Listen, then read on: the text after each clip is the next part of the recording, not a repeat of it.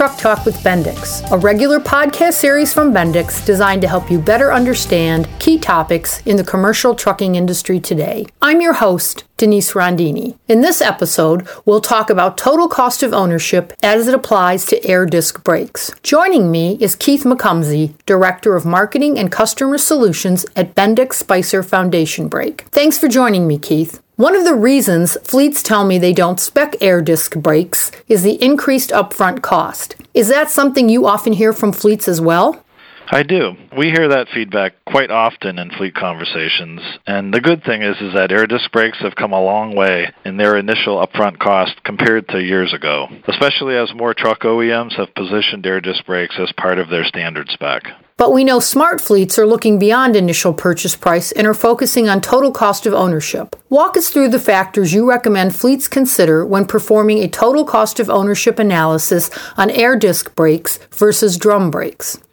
Sure. So when considering air disc brakes versus drum brakes, there's really a number of areas that the fleets should be looking at. Some of these can result in, in true tangible costs uh, with real numbers, and then some of those are costs or factors that can be somewhat intangible. So when the fleets are comparing drum to air disc brake, they're looking at two initial costs. Either it could be they're getting it in the form of a credit for choosing drum brakes or an increased option price associated with adding air disc brakes. So it's those costs really that the fleets are going to be looking at to overcome in their analysis. So the most important factor really to consider to me is safety. Since air disc brakes provide shorter, safer, more stable stops, they really reduce the risk of having a rear end collision. So if I could stop 20, 30, maybe 40 feet shorter than what I normally do with drum brakes, could I potentially have had one, two, or even three near misses a year instead of an accident? Or could I have reduced the impact of the accident by taking an accident from an injury and a property damage accident to only a property damage. Other contributing factors for maintenance costs, and those are tied to air disc brakes extending the service interval compared to a, a, drum brake. So the fleet really has the opportunity to eliminate a friction change over its life.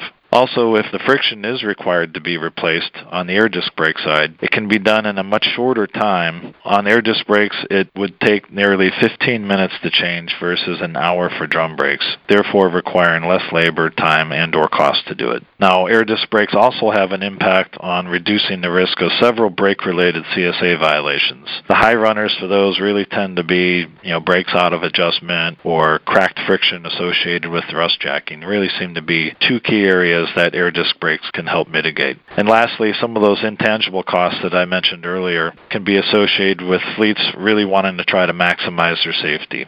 So an improved CSA score or ranking and how that translates to getting more business or customers because I'm a safer fleet or how I attract new drivers or retain my current drivers because my fleet is, is much safer by having air disc brakes. And lastly, there's maintenance costs that are associated with components that are really truly dedicated dedicated to drum brakes like a slack adjuster or an S-cam or an S-cam bushing, etc., where those things can add to the maintenance costs with some randomness. Over the life of the vehicle, what savings can fleets expect when switching from drum brakes to air disc brakes? Where does the savings come from? So really diving into some of those details, the savings comes from those three or four major items I spoke about earlier. So if you look at those a little bit more in detail, if I can reduce the number of accidents I have, I first should understand how much an accident costs. So just to pull on a couple uh, data points that come from national averages from commercial motor vehicle facts and large truck crash facts, on average, 25% of all large truck accidents are a result of a rear end collision. And that collision comes with a cost of roughly $63,000, which is really only tied to property damage. So when you add in an injury or worse yet, a fatality, that would only escalate the costs from there.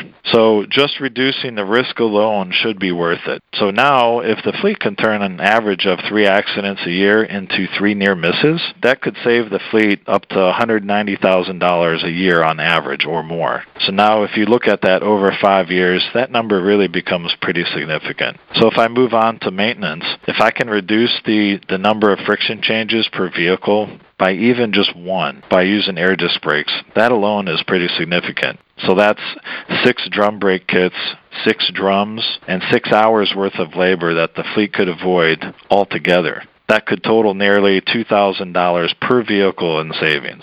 And if I'm avoiding CSA violations related to my brakes, I'm really avoiding the real possibility of it resulting in my vehicle being placed out of service. Because air disc brakes have an internal adjustment mechanism, they virtually eliminate the need of an out of adjustment brake violation. And if I'm really being diligent in inspecting my drum brakes to keep them in adjustment, I'm spending a lot of maintenance labor to inspect those brakes and to verify when it is really something that can be eliminated with air disc brakes. So if I look at just 10 minutes per wheel end, four times a year means you could be spending hundreds of dollars per year per vehicle. Also, air disc brake pads have friction that is adhered to a backing plate. So instead of it being riveted to a drum shoe, it virtually eliminates the opportunity for rust jacking since contaminants can't get beneath the friction and create that rust jacking scenario. Combining all that, can you put a dollar figure on what a fleet can expect to save when it switches to air disc brakes? Keeping in mind that a lot of those numbers I just mentioned could be on an annual basis. So, how long I keep my vehicles for, how big my fleet is, really play a large part in what those numbers end up being. So, if you were to just consider that, potentially eliminating a couple accidents per year could be roughly $126,000 just in property damage per year.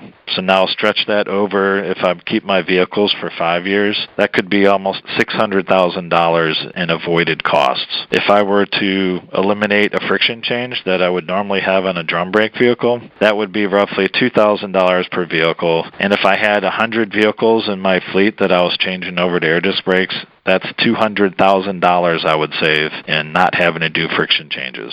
If I spent just 10 minutes per wheel end inspecting my drum brakes for being out of adjustment just four times a year, so that's those are pretty small numbers. That would result in somewhere in the neighborhood of $400 per year per vehicle. And then when you stretch that out over 5 years, if I'm keeping the vehicle that long, that's $2,000 per vehicle. And if I replace 10 vehicles for rust jack shoes which would be 10% of my fleet if I had 100 vehicles. That's nearly $2,000 per vehicle that it's impacted, which also includes unplanned downtime. And spread this across the 100 vehicles in my fleet, this would be roughly a $200 per vehicle cost to the fleet that I can avoid with air disc brakes. So really, when you add it all up, it could be a few thousand dollars per vehicle saved which could really potentially overcome that initial upfront cost of air disc brakes. But again, every fleet is truly different, and so their comparison is really unique by fleet. To help fleets, I understand that Bendix has developed an air disc brake value calculator that can be found at valuebybendix.com. Can you tell me about the calculator and how it works?